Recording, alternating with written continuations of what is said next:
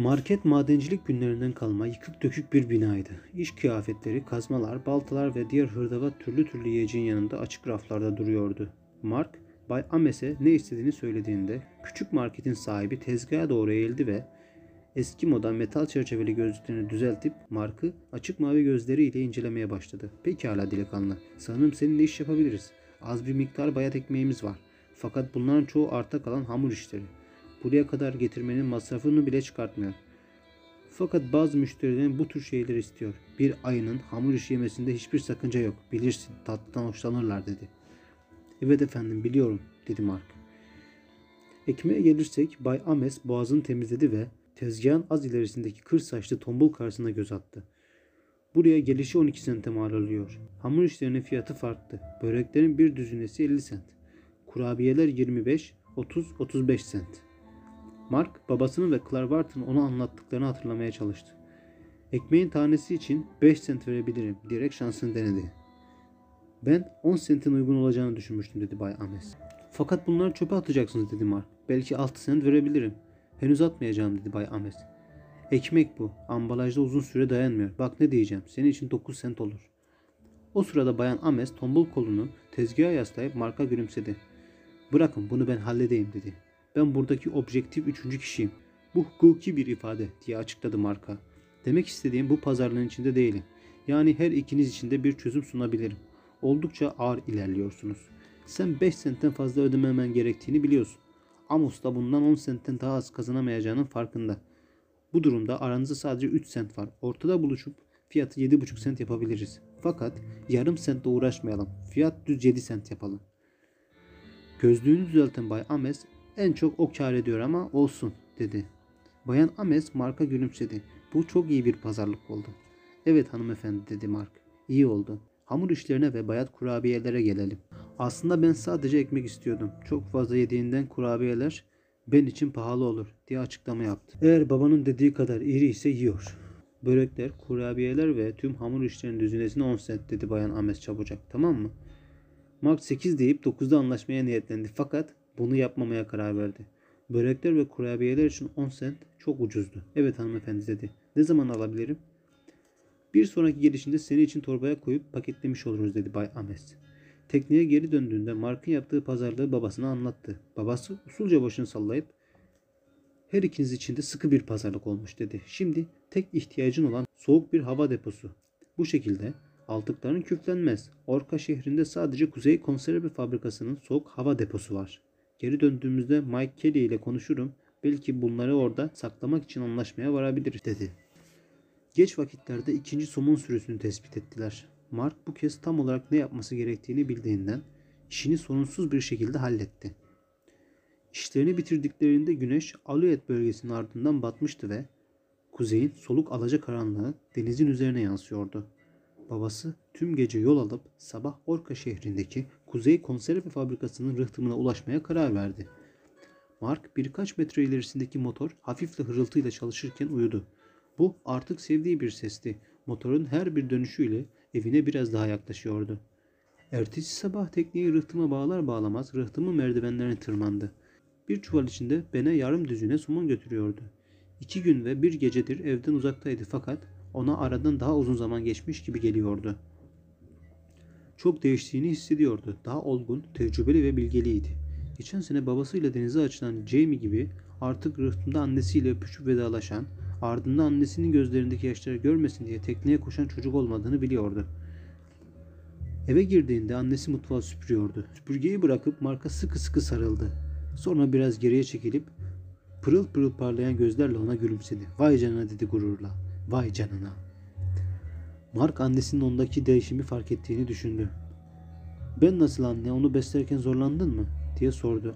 Annesi siyah düz saçlı başını iki yana salladı. Zorlanmadım. Ben tam bir beyefendi. Vay canına iyi görünüyorsun. Gidip onu görmem lazım anne. Ona biraz somun getirdim. Bir saat içerisinde tekneye geri dönmem gerekiyor. O zaman acele et. Gülerek oğlunu dışarı doğru iteledi. Geri döndüğünde seninle birlikte rıhtıma geleceğim. Bir de Mark diye seslendi arkasından. Ben somonu yerken ona müdahale etme olur mu? Tamam anne diye cevap verdi. Mark ve topukları çuvala vura vura patikadan yukarı koşmaya başladı. Ben Mark'ın gelişini duymuş, zincirini zorluyordu. Mark çuvalı kapıda bırakıp içeri girdi. Kollarını benim boynuna doladı. Kulaklarını ve çenesinin altını kaşıdı. Seni çok özledim dedi. Ben Mark'ı kokladı ve yiyecek arayarak siyah burnunu elleriyle itiledi. Ben Mark'ı kokladı ve yiyecek arayarak siyah burnuyla ellerini iteledi. Burnu kapıda duran somonların belli belirsiz kokusunu almıştı. Somonlar ulaşmak için zin- zincirini iyice gerdi. Mark çuvalı benim önüne boşalttı. Senin için altı güzel somon getirdim dedi. Ben bolca gürültü çıkararak keyifle somonları yemeye başladı. Mark'a daha fazla ilgi gösteremedi. Mark ben iki somonu kafaları ve solungaçları hariç mideye indirirken onu izledi. Sonra benim başını okşayıp gitmem gerekiyor. Bir iki gün içerisinde seni tekrar göreceğim ve sana biraz somon getireceğim dedi. Mark'la annesi rıhtıma ulaştıklarında Clarwarter'la babası uzak kuzeyi boşaltmayı bitirmişler. Babası rıhtımın merdivenlerini çıkıyordu. Alan'ı öpüp şimdiden iki sefer yaptık. Biri gerçekten büyüktü. Mark bize uğur getirdi dedi. Harika dedi annesi. Ne zaman çıkıyorsunuz? Kelly ile konuştuktan sonra. Küflenmesin diye benim ekmeğini saklayacak soğuk bir yere ihtiyacımız var. Etrafta tek soğuk hava deposu olan yer Kuzey Konserve Fabrikası. Aman tanrım dedi Mark'ın annesi. Şu Bay Kelly mi? Biliyorum. Babasının sesinde tatsız bir ton vardı. Mark babasıyla Clarwarter'ın Kelly hakkında konuştuklarını duymuştu. Kuzey Konserve Fabrikası'nın müdürü ve Orka şehrindeki en kudretli adamdı. Mark onu uzaktan görmüştü. İri yarı, geniş omuzlu bir adamdı. Kömür karası dağınık saçlarıyla siyah çatık kaşları vardı. Geniş yüzünde sinek kaydı tıraşın bile diremeyeceği bir mavilik bulunuyordu. Gözleri ise doğrudan karşısındakine bakıyordu. O kadar soğuk, o kadar düşmanca bakıyordu ki Clarwarter bakışlarının çoğu kişiyi rahatsız ettiğini söylemişti. Kelly'nin burada yaşadığı 3 sene içinde hiç arkadaşı olmamıştı. Yakın iş arkadaşı bile yoktu. Tek başına yürüyor, işine gidip geliyor, kimseden iyilik ya da nezaket beklemiyor, kimseye de bunları göstermiyordu. Mark geminin mutfağındaki masada Clarwarter'la birlikte oturuyordu. Bir taraftan Clarwarter onlar için sandviç yapmasını izliyor, diğer taraftan da aklından babasının Kelly ile neler konuştuğunu geçiriyordu. Birkaç dakika sonra geri döndüğünde babasının kızarmış yüzünden ve mavi gözlerinin bakışlarından ne olduğunu anlamıştı. Sormasına gerek kalmamıştı. İyi geçmedi değil mi diye sordu Mark'ın annesi. Bildiğimiz Kelly işte diyen babası dişlerini gıcırdatıp başını salladı. İnatçının teki. Ne oldu diye sordu Clarwarter. Ofisine gittim dedi Mark'ın babası.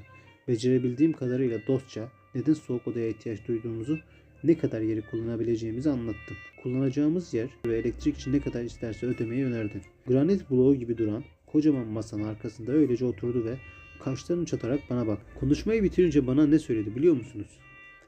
Mark'ın babasının sesi Kelly'ninki gibi kalınlaştırıp onu taklit etti. Böyle işlere ayıracak vaktim yok. Burası konserve fabrikası ve çocuk yuvası değil. Ben sadece içeri 50 bin kasa somon koymakla ilgileniyorum o kadar. Ben de odasından çıkmak için hareketlendim. Ya çıkacaktım ya da ona vuracaktım. Sonra Anderson, beni ne işe kullanıyorsun sen? Çocuğunun etrafında bir bozayla gezmesine nasıl izin veriyorsun dedi. Bu kadarı fazlaydı. Onu paylamaya başladım. Babası parmaklarını öfkeyle saçlarının arasında gezdirip başını salladı. Daha sonra Kelly'e Doktor Walker'ın Mark'ın başına gelebileceklerden korktuğunu ve son çare olarak beni aldığımızı anlattığımı hatırlıyorum. Neden anlattığımı bilmiyorum fakat sanırım bir şekilde bana dair yaptığımız çılgınca şeyleri gerekçelendirmem gerektiğini hissettim. Bunları anlamasını beklemediğimi ve anlayabileceği tek şeyin 50 bin kasa balık olduğunu söyleyerek konuşmamı bitirdim. Sonra da dışarı çıktım. Bu adam beni sürekli sinir edebiliyor. Neden bilmiyorum diye itiraf etti. Ne yapacağız baba diye sordu Mark. Şu an bilmiyorum dedi babası. Başka bir yol bulmayı deneyeceğiz. Bu yiyeceği serin tutmanın bir yolunu bulmamız gerekiyor.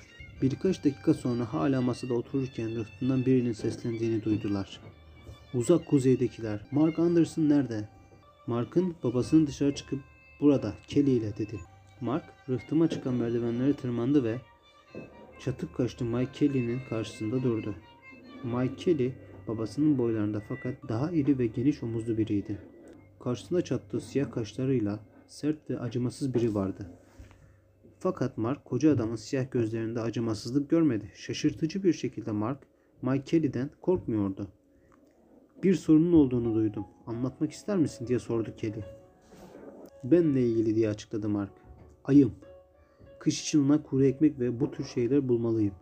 Bunları da durduğumuz yerdeki marketler ve fırınlardan alıyorum.